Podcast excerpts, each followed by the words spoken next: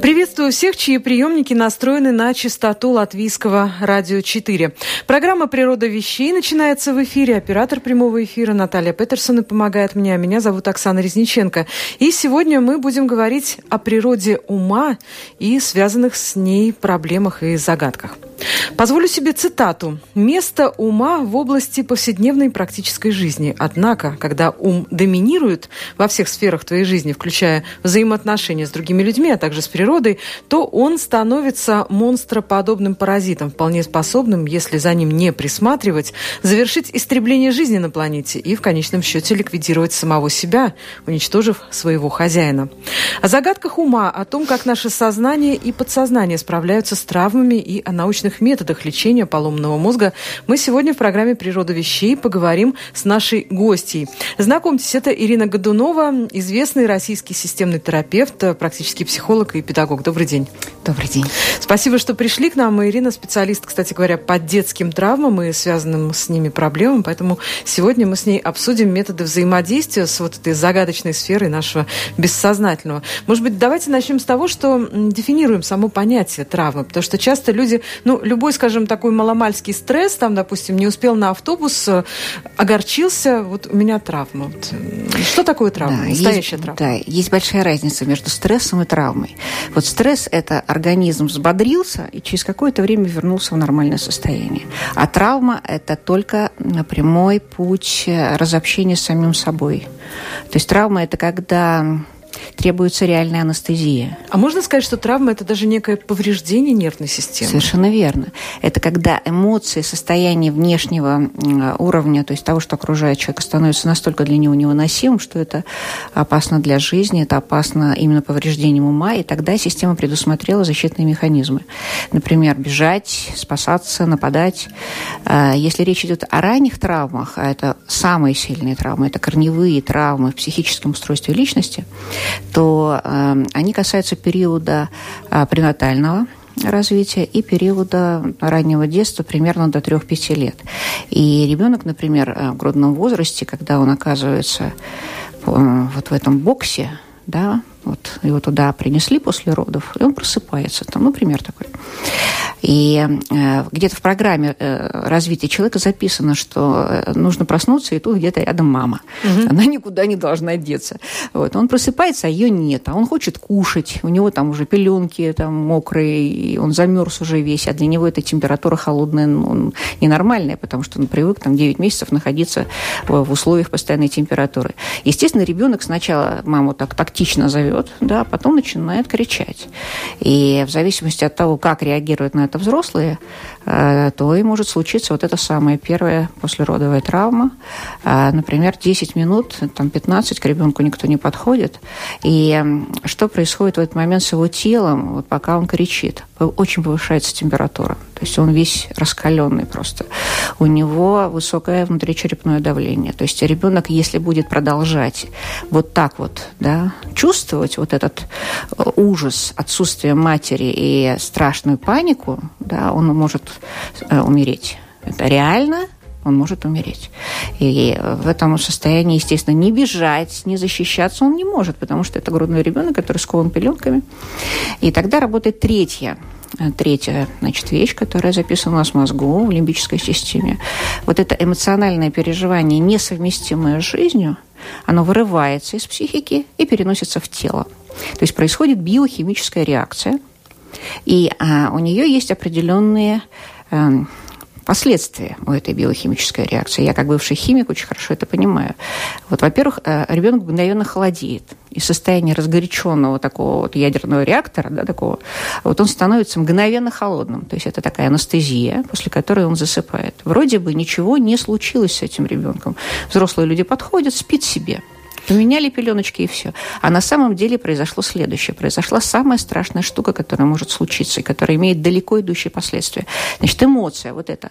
А что это за эмоция? Это паника, это страх смерти это чувство незащищенности и брошенности, да, то есть самое страшное для ребенка, потому что он зависим от взрослых. И так эта эмоция вырвалась из структуры психики и впечаталась в тело. И тут же закрылась защитным покровом. Обратно, как Чернобыль. Как Чернобыль, совершенно верно, саркофаг. Эта часть тела, в которой хранится вот эта смертная эмоция, она уже закрыта для восприятия, да, она закрыта для чувствования. Это мертвая зона в теле, задача которой только хранить вот эту эмоцию. А сколько таких переживаний? Да, механизм известен. Первая, вторая, третья.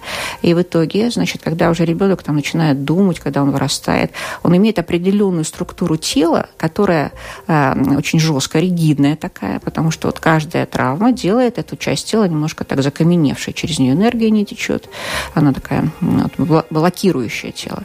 Вот, и тело не совсем живое, в нем действительно мало жизненных сил.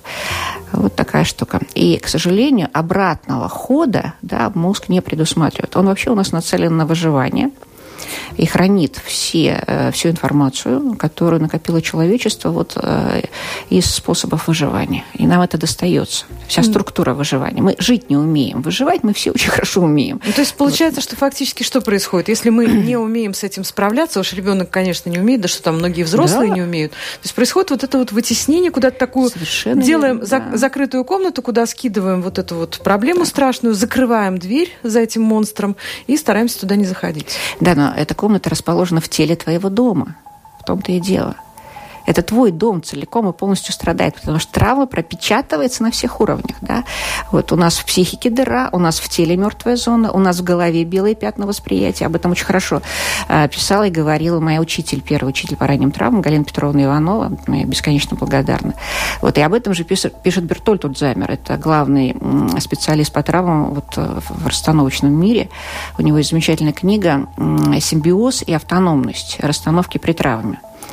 И вот он как раз тоже говорит об этом, что происходит диссоциация, происходит расщепление человека с самим собой. И человек не может себя чувствовать. Вот это самое страшное происходит, да, что я не в контакте с собой. Вот это вот знаменитое, да. вот я как да, будто да, наблюдаю да. свою жизнь со стороны. Да, да, да, вот да, да, вот, да. Вот кто-то там живет, но да. это не со мной. Но угу. эта история не моя. А, я э, где-то читала такую фразу про травмы, что когда человек говорит, что у него есть травма, скорее всего, травмы нет. Скорее всего, у него много стрессов, и он устал. А вот человек, который говорит, у меня нет травм, тут э, вот специалист, который писал эту фразу, он говорит, тут у нас есть все э, возможности подозревать, что такие травмы есть, и куда-то очень глубоко выйти. Совершенно верно, он правильно написал, потому что отрицание, отрицание – это способ выживания. Угу. Это защита, защита головы, защита мозга, понятное дело.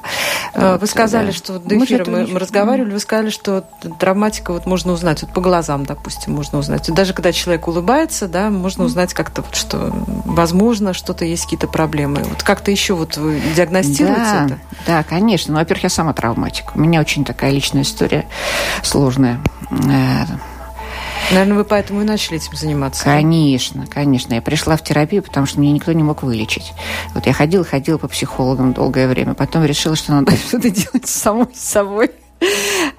Надоело выживать. Надоело выживать, совершенно верно. Поэтому у меня семинар так и называется «Кто любит, тот живет». Это фраза Александра Меня. И я считаю, что это самое ценное, что может произойти с человеком, вот когда он, пережив все эти потрясения детства, там, юности, становления себя, там, значит, вот своих каких-то вот созависимых вещей, когда он перерабатывает себя вот, и становится любящим и живым, то это не зря прожитая жизнь. Вот. А уныние, вот это, ох, как мне было тяжело, и что мне досталось и выпало на долю, это как раз вот вот печальная картина, которая людям свойственна. Так вот, э, да, я хочу напомнить нашим слушателям, что у нас есть обратная связь на сайте lr4.lv. Вы можете написать нам в студию какие-то вопросы, возможно, задать нашей гости или рассказать свою историю, если есть такое желание. А, мне разрешила одна из наших слушательниц рассказать вам вот ее случай вкратце. Назову ее Симона. Симона родилась в очень образованной семье. Отец работал на высших постах в полиции, мама была физиком. И когда девочке было три года, отца на работе буквально изрезали ножом, очень сильные были травмы. И зрелище вот этой залитой кровью квартиры беспомощного отца ее очень потрясло. А, тем более, что после ранения жизнь в семье разладилась. Там отец стал инвалидом, мама начала пить, родители развелись с, со скандалами, с какими-то очень такими травмирующими тоже э, поступками. И Симона решила стать художником. Она осталась жить с отцом, который ее к себе забрал. Она рисовала, но отец это не поддерживал. И уже закончив школу, где у нее, кстати, не было друзей, она пошла наперекор воле отца в художественную вот эту вот uh-huh. стезю. А, год они не разговаривали, то есть она не имела поддержки в семье. Ну и женщина. потом И потом начались какие-то вот эти вот проблемы. Начались э, панические атаки, у нее диагностировали биполярность второй степени, невозможность контролировать эмоции, и а, потом она с этим улетела за границу, надеясь, угу. что вот эта перемена мест как-то, может быть, поможет. Но не помогло, начались наркотики, вот, э, но угу. при этом она продолжала как-то жить, творить и пытаться вот идти своим этим путем. Периодически всплывающая депрессия, нет матери, есть немного отца, нет детей, нет семьи, и, а, как она говорит, я не верю в людей. Вот, вот эта травма? Конечно. Конечно. Причем здесь мы видим и системную часть травмы, и личную травму. Но личную, во-первых, она свидетель, да. И то, что с ней случилось, это же, это же ежеминутно в течение долгого времени. Вот такой, такой конец той жизни, которая была хорошая жизнь в одно мгновение, ну, как во время войны, да, все перевернулось, все перевернулось. Вот когда твой близкий человек, особенно если это касается папы и мамы, вот так сильно страдает, э, и ты ничем с позиции ребенка не можешь ему помочь, что в душе ребенка очень часто возникает, как говорят расстановщики, динамика такая, да, потребность такая. Вот. И звучит это так. Лучше я умру, чем ты, папа. Это системная часть, потому что системное – это то, что относится к истории человечества. Потому что каждый ребенок готов отдать жизнь за родителей. Мы очень сильно их любим. И мы готовы всем пожертвовать ради них. Вот, собственно говоря, вот эта динамика, она э, э, включает в программу э, самоуничтожение то, о чем она написала, наркотики, да, это вот проявление этой программы самоуничтожения. Достаточно сказать, я умру за тебя. Даже вот эта самоизоляция начинаешь. фактически, что нет друзей, нет семьи, нет фактически а, это страны. невозможно, невозможно быть с людьми, потому что тебе с ними плохо. Тебе без них плохо и с ними плохо. Потому что у нее произошло? Она нашла совершенно потрясающий путь самоисцеления. Да, творчество. Потому что через живопись, через ну, вот, творчество mm-hmm. можно каким-то образом поддерживать себе жизнь. Не, не исцеляться, но хотя бы не ну, убиваться ну, совсем. сублимируешь да. все-таки да. это, это лечение. Да. Это лечение. Но папа не поддерживает. А она выбрала в этом конфликте поддержать папу. Это опять-таки раздрай. Да? То есть, возможно, если бы папа поддержал, не это произошло бы, бы вот это этого... Это было бы легче, конечно. Mm-hmm конечно. Так получается, что в конфликте папа и мама, она выбирает папу. Это уже травма, это уже раскол. Необходимость что, выбирать, да? Конечно, конечно. Ребенок не должен выбирать. И папа, и мама для него это два святых человека. Да, это фактически вот то, из чего состоит наши тела да, папина клетка, мамина клетка, они делятся и формируется тело ребенка. В каждой клетке тело папы и мамы. Как тут порежешь вот это вот, когда они разводятся? Как ты себя порежешь на эти две части? Ни в коем случае этого нельзя делать, да. Мы говорим, вы расстаетесь как мужчина и женщина, для меня вы целое, да. Вот я ношу вас внутри, и вы внутри меня. Вот любите друг друга, вы в гармонии, тогда этот человек более здоров. Если ребенок выбирает папу или маму, то все, вот он как бы психологически, он не может быть тоже целым человеком. Половина у него заблокирована, Совершенно вот закрыта в этой комнате. Да, да. да. Это очередная травматизация происходит, но на другом уровне. Вот поэтому, конечно, она выбрала правильный путь с точки зрения самоисцеления, но как ребенок она поддержала более пострадавшего. Это то же самое, да, что дети очень благородные люди. Они выбирают того, кому хуже, и начинают его поддерживать.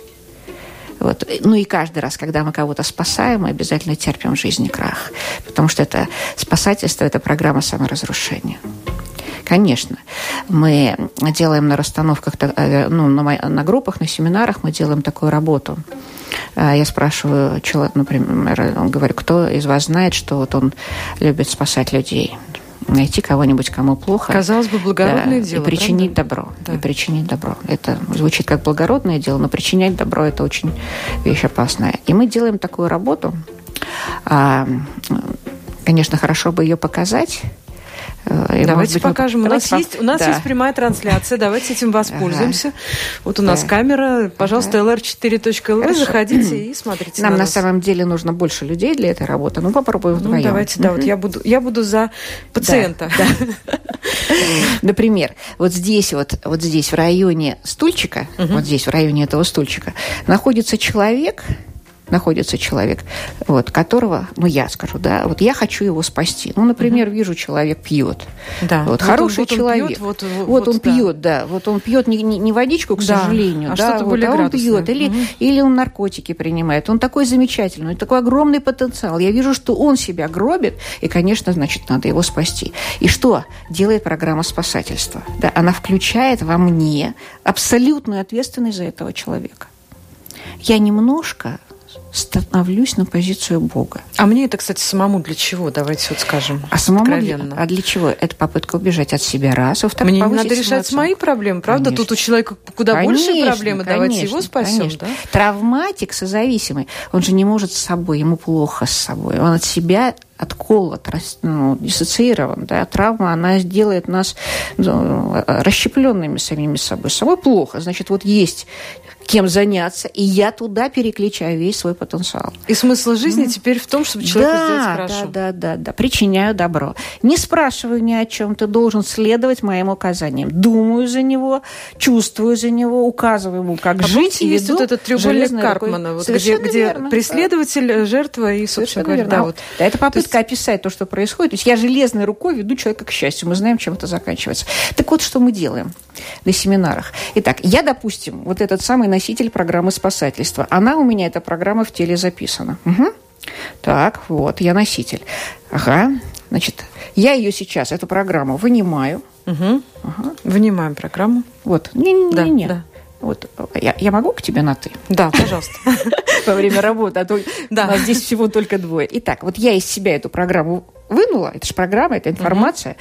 которой исследовали много-много да, людей. Да. да, совершенно верно. И вот Значит, соответственно, ты являешься программой спасательства. Так, ты отдельно от спасти. меня сейчас. Да, да, да. да. Я, ты работаешь, программа. ты как спасатель работаешь угу. во мне. Вот я, я сейчас не Оксана, я, человек, я просто Да, программа. ты спасатель, ты мой спасатель. Да. А вот человек, которого надо спасти. Угу. Пьет. Да. Ага, пьет. Вот надо вернуть в общество вот, э, члена общества сделать нормальным. Итак, почувствуй, пожалуйста, что происходит с твоим телом, какого ты размера, вот, ты э, вообще из каких чувств к этому человеку? Ага. Я, во-первых, сейчас а я смотрю на тебя. чувствую ага. себя больше его, я чувствую напряжение, вот во мне прямо, ага.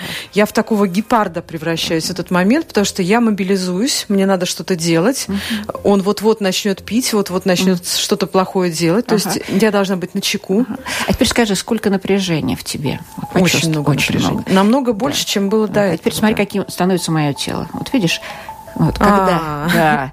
То есть напряжение на самом деле живет во мне. Снят вот этот такой железный, железный каркас, который держал. То есть я получаю еще и телесное вдохновение. С меня свалилась вот эта сумасшедшая энергия сжатия, которая мое тело превращало просто... Ну, представьте, океан, который становится поверхностью. А можно отдать вот эту программу куда-нибудь? Я начинаю от нее уставать. Вот так вот. А теперь вопрос, а ему это надо? Вот когда мы делаем расстановки, он убегает. Он угу, вообще убегает угу. от этого. Вот. Убегает совершенно, не берет, да. Вот Здесь и мы превращаемся нас, да, из да, спасателя в преследователя. преследователя. Вот про что этот треугольник Карпмана, да, собственно да, говоря. Да, да, да, да, мы меняемся да, вот этими да, ролями да. и становимся преследователем. И что самое стра- страшное еще происходит. Э, ну, все мы знаем, что есть такая инстанция высшая в человеке, называется душа. Вот. Ну, возьмем этот термин «душа». И место души в теле. Хотя Юнг писал о том, что душа – это нечто, что может в человеке перемещаться. Угу. Ну так вот, оказывается, она и в теле бывает, и вне тела. Вот когда она в теле, человек считается живым. А когда она вне тела, не совсем живым, да? То есть он двигается, но он не совсем живой. Это на самом деле чувствуется. Вот когда у человека включается программа спасателя, душа из тела выходит. Мы это видим на всех расстановках. Потрясающе человек реально, вот он как, знаете, как пустая тряпочка валяется, вот он никто и ничто становится. Вот такая история со спасательством. Вот. Это чур-чур. Да. уйдите, уйдите, уйдите. Уберите, да, уберите это все. Не, не хочу никого да, спасать. Да. Надо, надо, знаете, как вот да. в той же Библии, возлюби ближнего как самого mm. себя, то есть начать надо все-таки с себя. Спасти надо Именно. себя. Именно. Свои травмы нужно вот вытащить да. вначале из да. себя, а потом да. ты уже будешь... И вот здесь как раз самая главная история. Мы можем диагностировать. Мы можем диагностировать травмы через тело. Мы можем самые разные вещи узнавать про то, как устроены разные вот эти вот э, истории со, со зависимостью как работает программа гиперконтроля, как работает низкая самооценка, как работает программа спасательства и иллюзий всевозможных. Вот про созависимость столько всего написано, теория уже просто зашкаливает. Вопрос в том, что люди здоровее от этого не стали.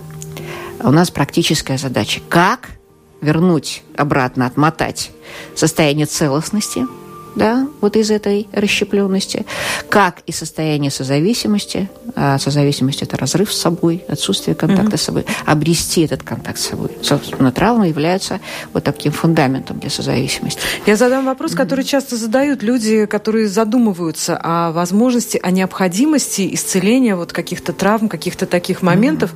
Mm-hmm. Они часто говорят, ну хорошо, вот я запихнул что-то там в эту комнату, э, фактически я живу полноценной жизнью, я убрал необходимость биться, вот, как говорится, головой об это неприятное воспоминание, об это травмирующее какое-то вот э, ощущение внутреннее, а, я справился. Ну вот я не мог с этим монстром разобраться, сразиться полноценно, uh-huh. но тем не менее произошла некая компенсация. То есть человек э, научился с этим жить. Вот как да. человек, у которого одна нога немножечко короче, он научился с этим жить, он подстроился, тело подстроилось, все подстроилось.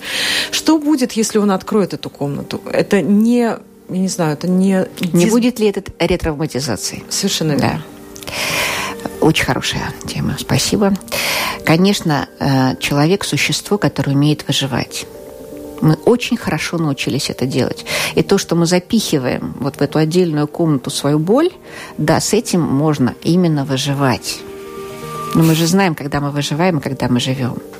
Человек знает это состояние жизни в те короткие периоды, когда он любит – то, что мы называем душа счастьем, поет. наверное, это да, есть жизнь, да? Да, да, да, когда радость искренняя. Вот когда ты реально любишь весь этот мир, у тебя сердце ликует. Вот все же хотят, чтобы это как-то сохранилось, а оно куда-то бац и девается. Вот влюбилась, да, и хорошо, а потом бац, и нету этого состояния. И опять Бублик Кстати, сдох. многие люди даже получают некую зависимость вот от этого вот, и конечно, они начинают влюбляться, конечно, влюбляться. То есть да, и бегать от одного да, человека да, к другому. Тоже ради того, чтобы это почувствовать. Наркомании даже, Конечно, конечно, конечно. Вот. И здесь, конечно, про то, что если ты запихнул что-то в отдельную комнату и научился с этим жить, хорошо, что ты с этим научился жить. Но это все-таки надо понимать, что ты выживаешь. Это комната внутри твоего тела. Да? Это вот то самое состояние, которое я уже сегодня упомянула, сжатия, огромного внутреннего напряжения, потому что энергия, которая дана на жизнь, огромный потенциал, уходит на то, чтобы эту комнату держать закрытой. Это очень такая жизнь с низким КПД, с маленьким дыханием в теле, вот с этим э, тухлым взглядом печальным, несчастным, да, вот, который порождает вокруг себя, собственно, атмосферу тоже соответствующую, да, потому что человек, каждый создает атмосферу из своего внутреннего содержания. Поэтому, когда много боли, и она заперта, да, вот, в любом случае она вылезает наружу. С такими людьми трудно дышать рядом. Вот с ними безрадостно. Да? Если такая мама, такой папа, то такие дети тоже в семье. И это передается таким образом по наследству. Да, как вот, вот эта матрица, да, которую да, ты да, вот печатаешь да, да, вот да, какие-то да, одинаковые да. детальки, и конечно, в итоге конечно. передаешь да. ее по наследству. И вот здесь вот, конечно, каждому же хочется жить. Ну, каждый же хочет, знает, как это. Он знает, у него есть этот опыт. Вот, и он не может, конечно, он приучиться-то может так жить, жить, но вот хочется же все равно по-другому. И здесь вопрос, а кто будет у нас доктором? Да, кто сможет вот эти двери-то пооткрывать, боль эту выпустить, тела освободить, вернуть все в, обратную порядку, в обратном порядке в то состояние целостности, которым данный ребенок приходит в этот мир. Он приходит целеньким, здоровеньким таким вот, наполненным, а потом раскалывается по кусочкам, да, и теряет вот эту вот связь с самым главным человеком, с самим собой.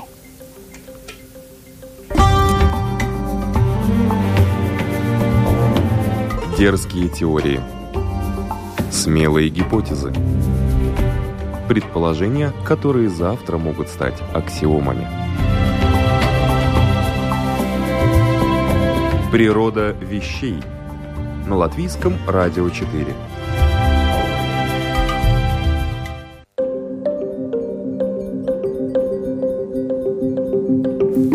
В программе «Природа вещей» мы говорим с российским практическим психологом, педагогом и системным терапевтом Ириной Годуновой о детских травмах и о возможности их исцеления. Вот, собственно говоря, кто тот э, врач, кто тот терапевт, который может протянуть нам руку помощи в этот момент? Как это вообще, вот, как к этому подходить? Как открывать свою комнату, чтобы этот монстр не выскочил и не застал нас врасплох? Очень хороший вопрос, спасибо я могу э, опираться вот на свой опыт травматика и свои попытки вылечиться. каких только а, практик, семинаров, а, у каких только замечательных специалистов я не лечилась. Вот, но всегда оставалось ощущение, что все равно вот что-то там внутри остается запертым. Вот тело по-прежнему сжатое. И так как я тело свое хорошо чувствую, я много лет практикую такую самонаблюдение на телесном уровне – это практика випассаны, э, которая позволяет вот, чувствовать свое тело в каждой его точке.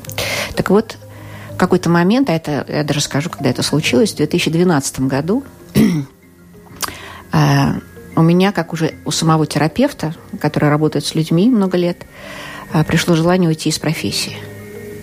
Да, это был такой глубочайший кризис, когда я честно сказала себе, что я до сих пор еще травматик, я до сих пор еще созависимый человек. Сапожник без сапог, да. получается. Да. И как, какое моральное право я имею вообще работать с другими людьми, если я сама в себе это до сих пор не преодолела? Столько лет, и все, в общем, ну, чуть-чуть легче, чуть-чуть легче, но по большому счету комната заперта. Вот если честно, комната заперта. Вот, и думаю, нет, все, надо с этим уже заканчивать. Я научилась с этим жить как ты сказала, вот, ну и как-нибудь буду жить. Э, и тут может быть, наверное, пришло какое-то послание, кто его знает, как это случилось, сейчас уже 6 лет прошло.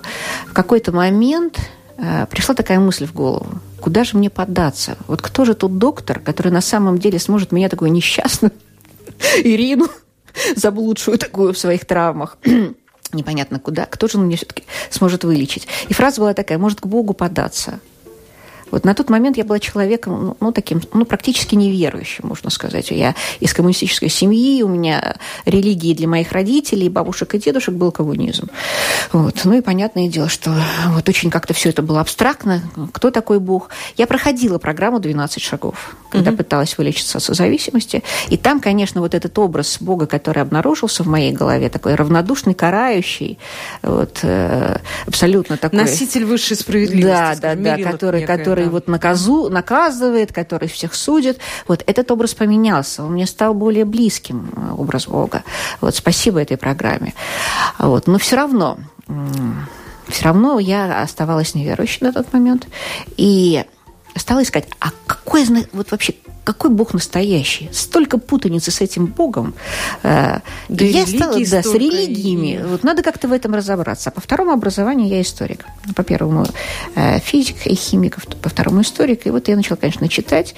И нашла у Антония Сурожского такое определение Бога, которое, в общем, э, передали святые люди – святые люди, они его увидели. Вот. И я прочитала у него фразу, определение, которое меня потрясло и которое сразу легло на сердце.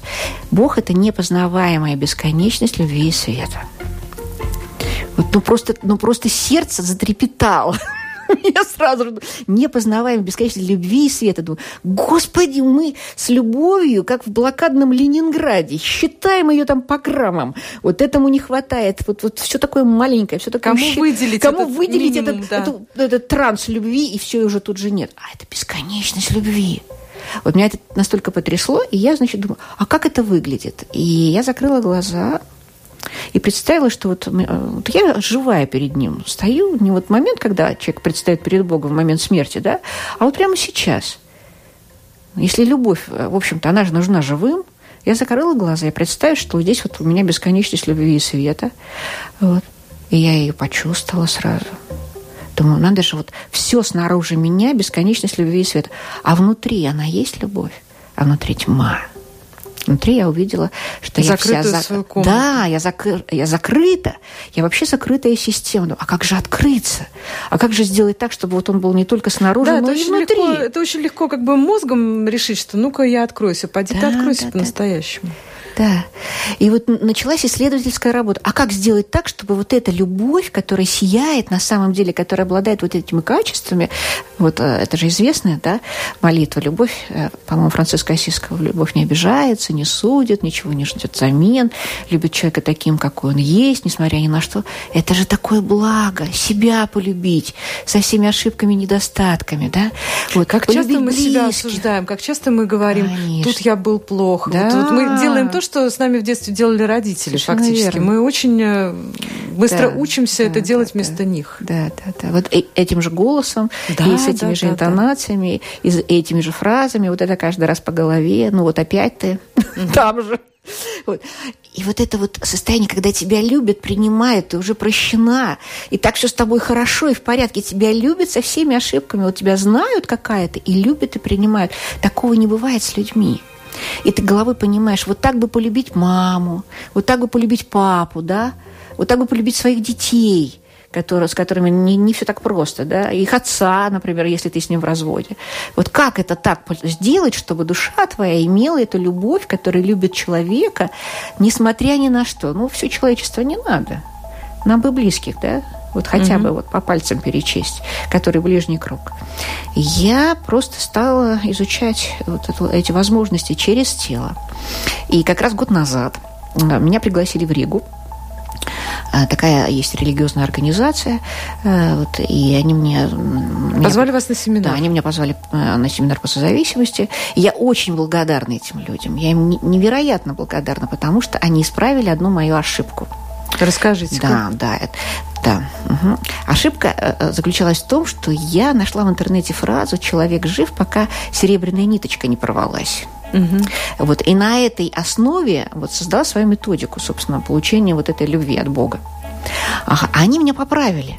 Они мне прислали цитату из Экклезиаста, как это там записано. И выяснилось, что там четыре фактора. Не один, не серебряная ниточка, а там целых четыре фактора. Значит, первый. Вот первый. Это, да. Серебряная цепочка. Итак, звучит это так. Человек жив, пока не порвалась серебряная цепочка. Не ниточка. Не разорвалась золотая повязка. Не разбился кувшин у источника. И не обрушилось колесо над колодезем. И ну, вернется прах в землю, откуда и был взят. Как часто бывает в Библии, это некие метафоры. Метафоры, вот про, про, про что вот эти метафоры для вас? Это полгода я расшифровывала. Естественно, через тело, потому что ну, тело мой инструмент. Я им очень хорошо умею владеть. Итак, сразу расскажу, о чем, к чему я пришла и какие возможности это открыло невероятные. Итак, первое. Серебряная цепочка. На уровне тела единственный орган, который звеньев, а цепочка из звеньев, это позвоночник – и позвоночник можно рассматривать как канал связи с высшей силой, с Богом, мы будем называть это Богом, да, который в теле пропечатан. Но ведь мы же все равно его создание. Мы не будем же это отрицать. Не от обезьяны же мы произошли. Итак, через тело можно восстанавливать связь с Богом. Это первое. Второе – а про повязку. Это было вообще очень долго. Вот э, никуда не знала, вот куда мне ее там деть, эту повязку. В конце концов взмолилась и говорю, Господи, ну ты мне сам покажи, как эта повязка выглядит. Мы же знаем про трудности перевода. Кто-то пишет чаша там, вот. И тут открылся такой потрясающий силы образ, который я считаю самым целительным вообще. Вот для работы психотерапевтов это вот просто номер один. Это золотой покров. И э, Бог, Он является опорой в этом золотом покрове, Он держит спину. То есть я могу, вот как я сейчас опираюсь на спинку этого кресла, я могу на него опираться. Вот на эту концентрированную любовь, которая держит меня – Угу. И он выступает на полметра над головой, справа, слева и спереди. Вот как говорят дети в домике. Чурики я в домике. Да. И в этом домике безопасность высшего уровня. Это тоже в Библии же написано. Волос с головы твоей не упадет. Вот в этом домике он и не упадет. Угу. То есть это такой уровень безопасности, оказавшись внутри которого, я сказала, Господи, ну теперь-то я знаю, кто наконец-то даст команду моему мозгу. Вот. Потому что мозг обязан слушаться. Мозг работает только в режиме выживания. Да? Если говорить о двух оставшихся вот этих э, а, символах, хорошо. кувшин это... Кувшин – это образ разбитого тела, которое как раз вот травмы и делают тело разбитым. Да, из него вот вытекают жизненные Жизнь, силы. энергия, да. мы просыпаемся да. уже уставшими, Да, совершенно верно. Тело как разбитый кувшин, в нем нет жизни. И, наконец, колесо над колодезем – это, вот приведу это с точки зрения православного человека, я отношу себя к этой конфессии, сердце люботрудное – вот в каноне покаянном есть такой «дар мне сердце люботрудное». Вот, это то, чем мы Бога добываем сердцем своим. Вот колесом добываем воду, необходимую для жизни, а для любви с жизнью, вот этой настоящей жизни, нам нужно сердцем добывать Бога. Вот. А для этого, опять-таки, сердце должно освободиться от, от окаменелости. Вот, а окаменелость – это результат травмы. Хорошо. Как это помогает э, в лечении? Это потрясающе помогает в лечении, потому что все лечение происходит внутри золотого покрова. И находясь там, мы можем назначить свое тело любой проблемой, которая у вас есть. То есть Например, нам надо самой представить травмой. себя внутри да. этого покрова. Но прежде чем представить себя внутри золотого покрова, нужно сделать еще одну важную вещь. Нужно с Богом восстановить связь. А у нас связь перекрыта, к сожалению, на всей территории, может быть, в Латвии не так, но на территории постсоветского пространства. Но у нас тоже, вот, вот у нас главный собор, который сейчас кафедральный в центре ну, Риги, да. раньше там был планетарий. Ну, да, ну как везде, да, собственно да. говоря. Но, но, по крайней мере, у вас меньше эта история, на, вот, вот на, на, в Российской Федерации это больше по времени история, где массово убивали за веру в Бога. А все, из-за чего случается смерть, записывается в программе выживания человечества как запрет. То это, это тоже некая травма? Это уже такая коллективная. системная, коллективная, массовая травма. Да, вот из-за Бога убивали. Да, люди стали свидетелями такого массового убийства вот, священников, монахов, да, просто людей верующих, их семьями вырезали, отправляли там в Сибирь, что равносильно смерти. И тогда, чтобы выжить, надо от него было отказаться. Мы страна, массово отказавшаяся от Бога. И у каждого человека, который продуктом является советской эпохи, Бог прописан в теле очень-очень в качестве такого запрета запрета, да, дышать не можешь, падаешь. Символы смерти. Дышать не можешь, падаешь. Вот у нас Бог под запретом до сих пор. Поэтому э, это такой путь обретения Бога через самые разные способы. Вот это, это непросто. В конечном итоге нас это должно привести к а, принятию самого себя. Конечно, и тогда вот эта вот комната да. с монстром, с травмой, которая сидит где-то глубоко, тогда она откроется, и, наконец, э, все ваше тело, весь ваш ум э, да, задышат и живым. заживут. Да. Здесь вопрос о жизни, возвращении в нормальное человеческое состояние. сегодня. Конечно, об этом речь. Мне на сегодня очень жаль вас отпускать из этой студии, хотя я пообещаю нашим слушателям, что мы в одной из ближайших программ продолжим уже в записи разговор а, о травмах, о том, как исцелять ум. Но а, на сегодня я, э, я вижу, что время нашей программы подходит к концу. И о психотравмах, о природе ума и связанных э, с ней проблемах и загадках мы говорили с известным российским системным терапевтом, практическим психологом и педагогом Ириной Годуновой. Может быть, какой-то напоследок совет э, людям, которые сейчас нас услышали и, возможно, задаются вопросом, вот есть ли у меня эта комната? А, я думаю, самый главный совет – это вот прямо сейчас сесть, а, представить перед собой вот эту бесконечную любовь, которая окружает нас, как реальность этого мира, вот, и поговорить с ним, сказать, «Господи, ты мне так нужен!» Да. будь во мне, вот так же, как ты снаружи, будь во мне, и тогда э, все придет в движение внутри, и вы сможете вот, вот начать этот путь к самим себе. Завершить разговор на эту непростую тему я хочу фразой, которая, мне кажется, как нельзя лучше подходит к теме и к тому, что делать с психотравмами. Сделай все возможное, что да. в твоих силах. А да. невозможное сделает Бог. Это точно. Спасибо вам большое. Спасибо. На этом я, Оксана Резниченко, прощаюсь с вами. До новых встреч в эфире. Это была программа «Природа вещей». Интересного вам дня. За основание тут мы берем положение такое. Из ничего не творится ничто по божественной воле. Тит Лукреций Кар